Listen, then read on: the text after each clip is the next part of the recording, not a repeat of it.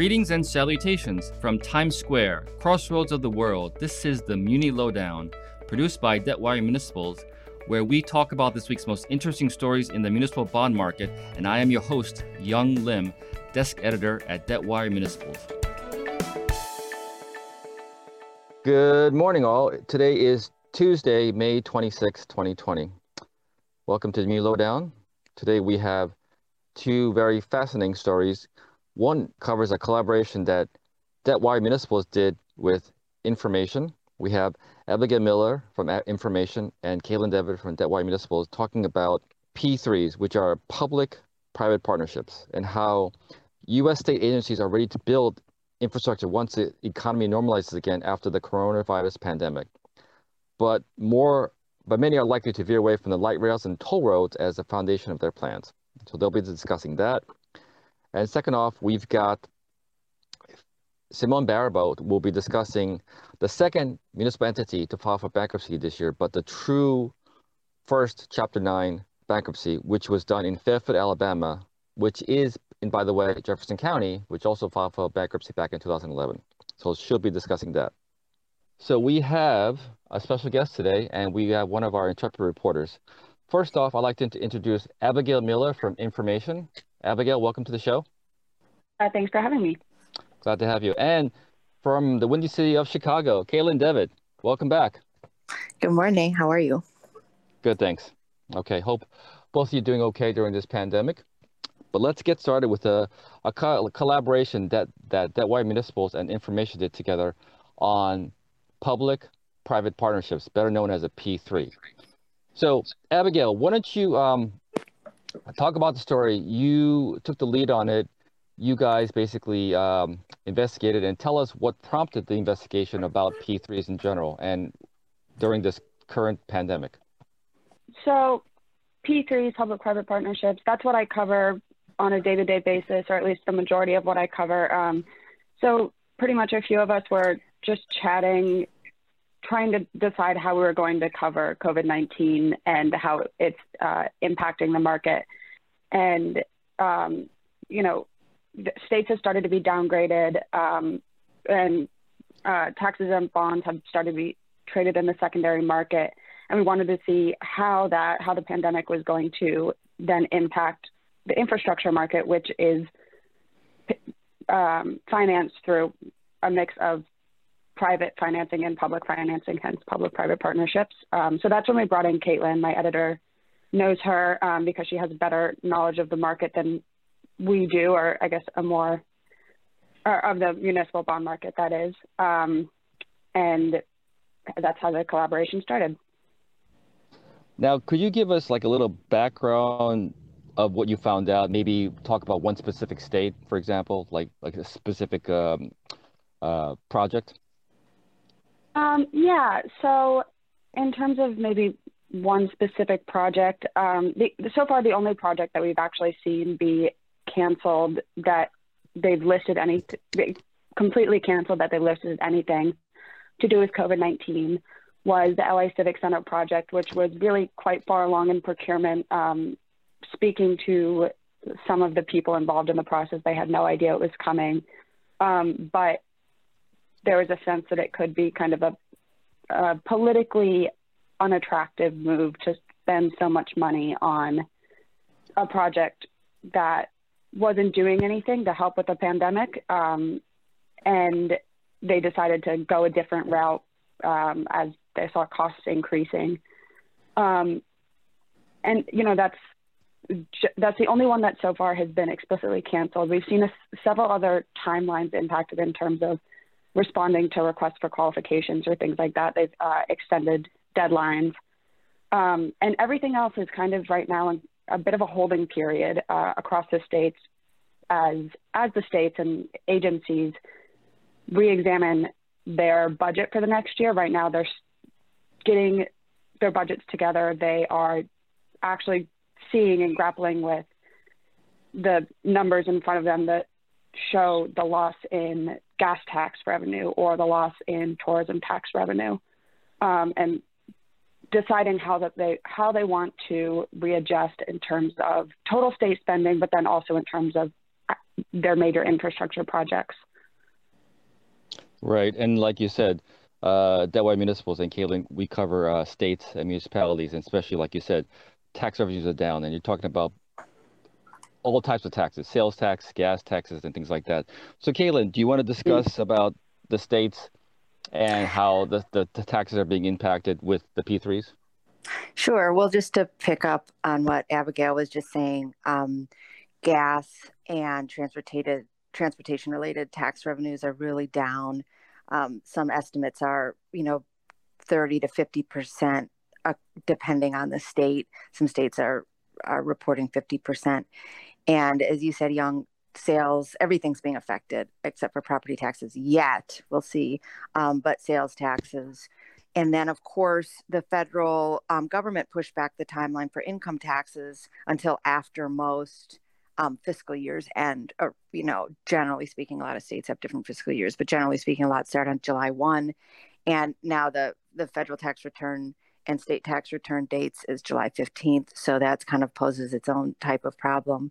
So when it comes to P3s, it's kind of interesting um, to think about the immediate timeline from talking to people. It sounds like, um, as Abigail was saying, people are sort of rearranging timelines. We saw the convention center um, cancellation, which is not surprising considering it's a convention center and what we know from our reporting, they're in the um, they're in the crosshairs really what's going on in terms of getting hit for revenues. Convention centers are suffering everywhere, um, but also projects that are that are still on there having timelines be rearranged because of that massive revenue uncertainty.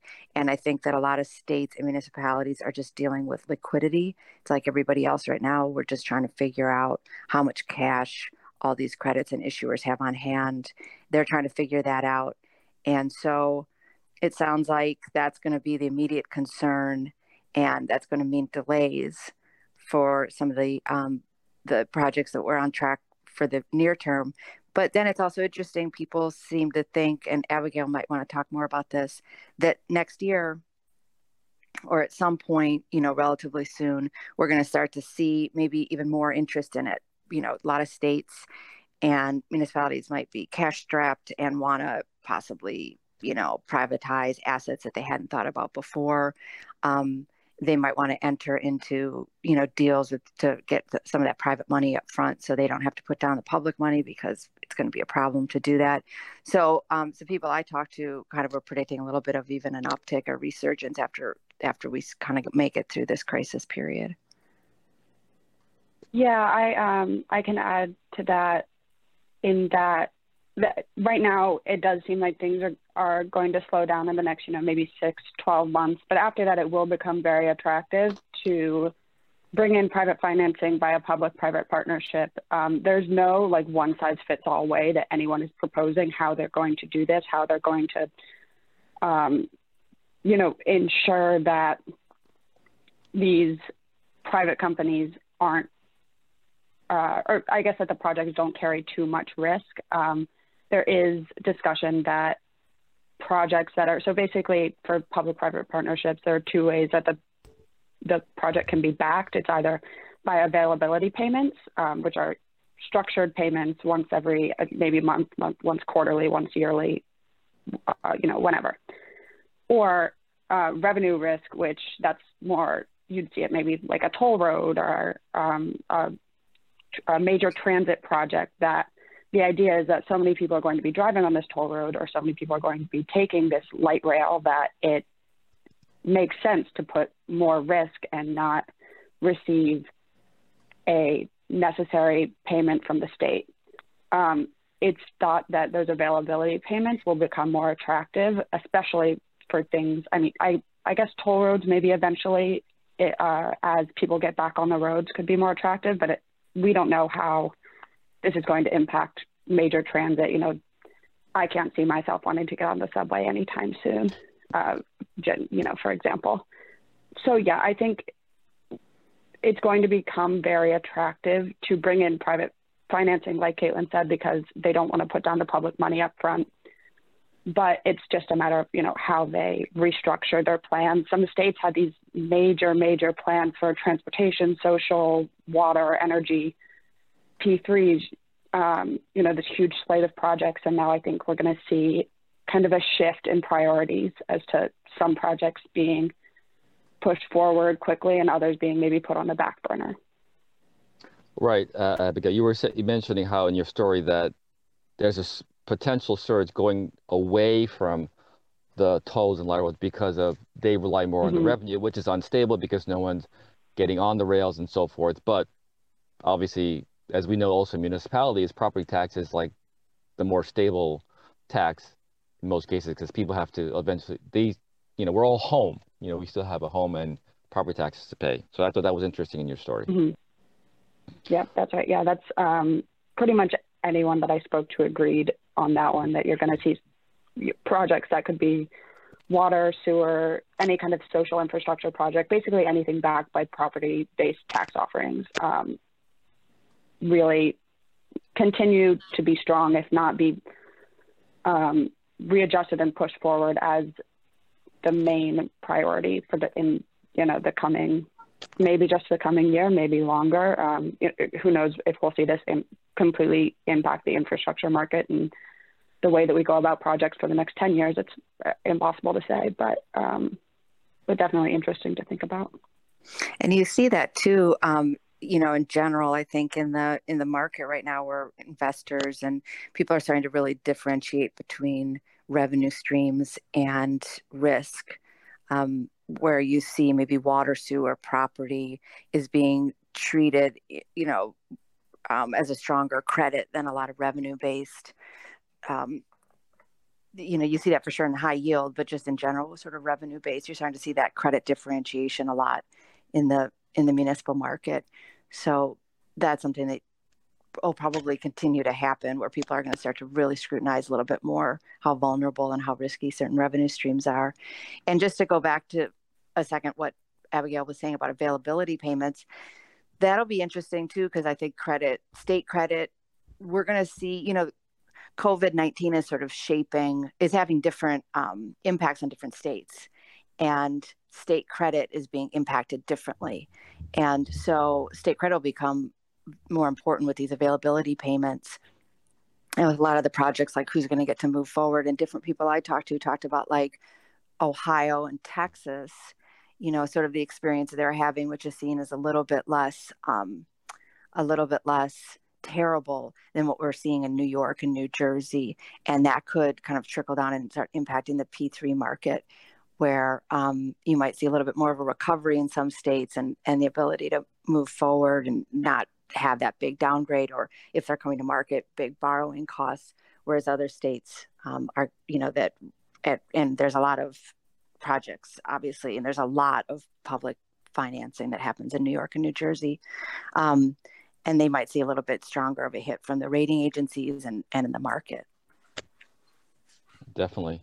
So, just to wrap things up, um, any last thoughts from either one of you? I know both of you talked about if you had a crystal ball, and obviously, we're not sure depending on the current situation. But any last thoughts of what else you could think of in terms of the future for both, whether it's uh, the private side or the public side? Um, yeah, so to jump in, I think that it's going to be very interesting to see at the federal level the way that um, infrastructure is prioritized in terms of with like uh, and any sort of economic stimulus package, assuming that there is a second or a, a next economic stimulus package. Um, I people I spoke to at state agencies really talked about the their need for it um, and how much they feel it's really really crucial. Um, excuse me. Um, but then, you know, the U.S. Treasury, even beyond that, is looking right now at how to backstop uh, cities and states with ongoing debt oblig- obligations. So that could also be used for availability payments or other payment obligations. Um, and then, you know, just in terms of the market, I think if private private sector debt can be issued right now, it's really favorable, especially if that's taxable debt. Um, so I, I mean, I, I, like I said, I think it's going to be very interesting to see how the federal government responds and how, how they prioritize infrastructure, if they prioritize infrastructure at all, and you know, getting money to the states to create jobs and to, you know, uh, ensure that this doesn't have a more devastating economic impact. Um, it is infrastructure is one of the easiest job creators in the country. Um, so I think that there could could be um, desire for that reason. Yeah, I agree. I mean, I think that the the Fed's federal government's moves are going to be so important, and you know, we, as we've heard from a lot of different states, especially the Democratic ones, because it's become a little bit of a political issue. But the Feds really are the only ones who they feel like can help right now in terms of direct aid for big um, for big revenue losses facing states and locals. So that'll be really important. And if they do, I mean, everybody's talked about infrastructure for years, a big infrastructure package, and now like Abigail was saying, you know, with the job losses and the high unemployment, it seems like a no brainer, but everybody's been saying that for a long time and nothing's really happened. So it'll be interesting to see if something happens with that. And then, um, apart from that, if there's just some sort of direct aid, how that ends up trickling down to infrastructure projects. Um, so that'll be interesting. But also, I could see, I mean, we've talked about states you know, but when we're talking about that time period, you know, over the next starting, you know, maybe a year next year when we start to see possibly a, a, sort of surge in privatization will be interesting with like universities and student housing. I mean, I can definitely see a lot of municipal mm. credits um, starting to turn to privatization of assets and starting to look at their assets more um, to see ways they can wring revenue out of their assets a little bit more than they do now. Yes, we shall see. But uh, I think we're out of time. Abigail Miller from Inframation, Caitlin Devitt, thank you so much for your time. I uh, hope both of you stay safe, and hopefully we'll talk to you again. Thank you. Thank you so much. Okay, take care. Bye. All right, let's turn to Simone Baribeau in, I believe it's rainy Miami. Simone, how are you? Doing well. How are you? Good. I believe this is the first time you've been on the podcast since the pandemic started. Yes, and you know that because I haven't downloaded the proper software. oh, we can't we can't give away our secrets to uh, the audience, so let's not do that right now. but uh, I'm I'm glad you're doing well. Everything holding up on your end uh, in terms of the pandemic. Your family safe. Everyone's staying okay. We're all good. We're all just hunkered down. Yeah. Okay. Well, good. I'm glad you're safe, and um, but it's glad to hear your voice back on the Muni Lowdown. So let's get started. Yes. All right. So let's talk about you wrote about the city of Fairfield in the state of Alabama, which filed for bankruptcy last week. And turns out Fairfield is in the county of Jefferson County, which those in the muni market know as a dark cloud back in 2011. Uh, so tell us yes. so tell us what happened last week in Fairfield. Yes. So Fairfield is really tiny. Jefferson County is a large county in Alabama, obviously, and everyone knows it. It has um, Birmingham in it. Fairfield is this tiny city there with a population of about 11,000. And it has some bond debt, but as you can imagine with a city that size, not not much. It sold about 12.5 million in general obligation warrants in 2012 and basically now it's saying it hasn't been paying its bills because it doesn't have the money because of a decline in revenues in recent years due to economic forces beyond its control. That last part is a direct quote, obviously. So it's been embroiled in litigation with with the Birmingham Jefferson County Transit Authority over its right to receive property tax revenue. So that's a separate case that's not helping its ability to pay its bills. So Let's talk about these uh, bankruptcy filings. Are th- now, I believe this is the second entity this year, and they're not so far. There haven't been too many of these uh, filings, correct? Yes. So these types of filings aren't common at all, and when we talk about Chapter 9 filings, which is what this is, meaning a municipal bankruptcy, there are very few every year, less than 10, and usually well less than 10, usually in the mm-hmm. less than five isn't uncommon. But what makes this particular one even rarer is that it's a true municipality, meaning that it's a city or a county rather than a hospital district or a utility district or a development district or some other type of district. And these come around once in a blue moon. Since Detroit famously filed in 2013, there have only been two others. There's been Hillview, Kentucky, which dropped its bankruptcy case when it came to an agreement with the single creditor that was causing it trouble. That was Truck America training. And the second one was Perla, Arkansas, which it would be very easy to miss. It's a city of 245 people, which makes Fairfield seem huge. Right. And that one seems to be on its way out of bankruptcy as well. With uh, shortly before the coronavirus shutdown hit, the court agreed that it could sell the Perla Water Association, which is basically the only thing there. There's also obviously Puerto Rico, and that's an enormous bankruptcy, but that's technically a Title III rather than a Chapter 9, so that's a little bit of a different thing. And obviously now the economy is likely to get worse and just throughout the nation. And that could spur more bankruptcies of all sorts. But there's reason to believe that some of these entities will need to put off filing. Well, then why why would these bankruptcy filings be delayed? So the way the Small Business Administration is interpreting the Federal CARES Act, that's the coronavirus relief bill that was passed a couple months ago, is that businesses that file for bankruptcy protection before they receive money from the Paycheck Protection Program can't get the money. And obviously, this affects businesses more than municipalities. It's only going to affect smaller ones and probably not true municipalities like this one. But it does affect small districts too. And those are the kind that would be likely to file first because of coronavirus lockdowns. And you're actually already seeing this. You mentioned a minute ago that this is actually the second Chapter 9 of the year.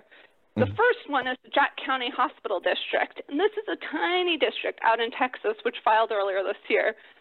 And it has sued the Small Business Administration for blocking them from getting the money. But now they're just asking to drop the bankruptcy case, get the money, and refile after they've received the money. And they're pretty blunt that they're going to refile after they receive the money if they're allowed to drop it. So that hasn't been the, the that's been the only Chapter 9 where this has come up uh, that, that, that's been filed recently. But um, the Hidalgo County Emergency Service Foundation and the Roman Catholic Church of the Archdiocese of San Francisco have both argued successfully that bankrupt entities should have access to the program. And Thomas Health, which is a nonprofit hospital, a relatively large one in West Virginia, has said they want to speed their way out of bankruptcy in order to access some of the federal funds that they don't currently qualify for because they're in bankruptcy. I see. So, Simone, I got one last question for you the question is, um, does it make sense to exclude, say, bankrupt entities from these programs, the ones you mentioned earlier? After all, they are technically loans, even if they're forgivable, forgivable ones. Right, and that appears to be the federal government's argument. But the argument against it is that these are loans that are, by definition, being given to entities facing financial distress. That's the whole point of the CARES Act. And bankruptcy judge David Jones really summed it up when he ruled in favor of the Hidalgo County Emergency Services Foundation. He said, and I'm quoting, this can't be what Congress intended. This can't be the way we're supposed to treat our fellow man in this time. It's inconceivable to me that this distinction could be drawn, that the people that need the most help and who have sought protection under our laws are the people who are targets of discrimination in a government support program can't possibly be. And this judge also said that having judicial oversight over how money is spent when an entity is financially distressed isn't something you'd want to discourage. So we'll see how that plays out, but at least for while it's playing out, there's a big incentive not to file for bankruptcy if you're trying to access those federal funds. Yes, and like you said, we shall see. It's, it should be a very interesting time with the pandemic uh, affecting pretty much every municipality out there, but we shall see. But Simone yeah. Baribeau, thank you for thank you for your time. I'm glad you're safe down there, and hopefully we'll talk to you again. Okay, thanks so much. All right, take care. Bye. And that is our show for today. Thanks to our special guest, Abigail Miller from Inframation, and Caitlin Devitt, who collaborated on the story on P3s. Thank you to Simone Baribeau, who covers the courts and who's from Miami, Florida, and she's covering uh, the, the Chapter 9 bankruptcy of Fairfield, Alabama. Thanks to our producer, Christian Ayala, to make sure that we sound good week after week. And again, most of all, thanks to you, our listeners out there, uh, tuning in to Debtwire Municipals for the latest on distressed muni credit. Stay safe out there, and hopefully you'll tune in again next week. Take care, everybody. Bye. Thanks for listening to the Muni Lowdown with me, your host, Yong Lim. If you want to know more, subscribe to debtwire.com and follow us on social media. Please leave comments, rate, like, and share. Join us next week when we talk about the latest in the municipal bond market.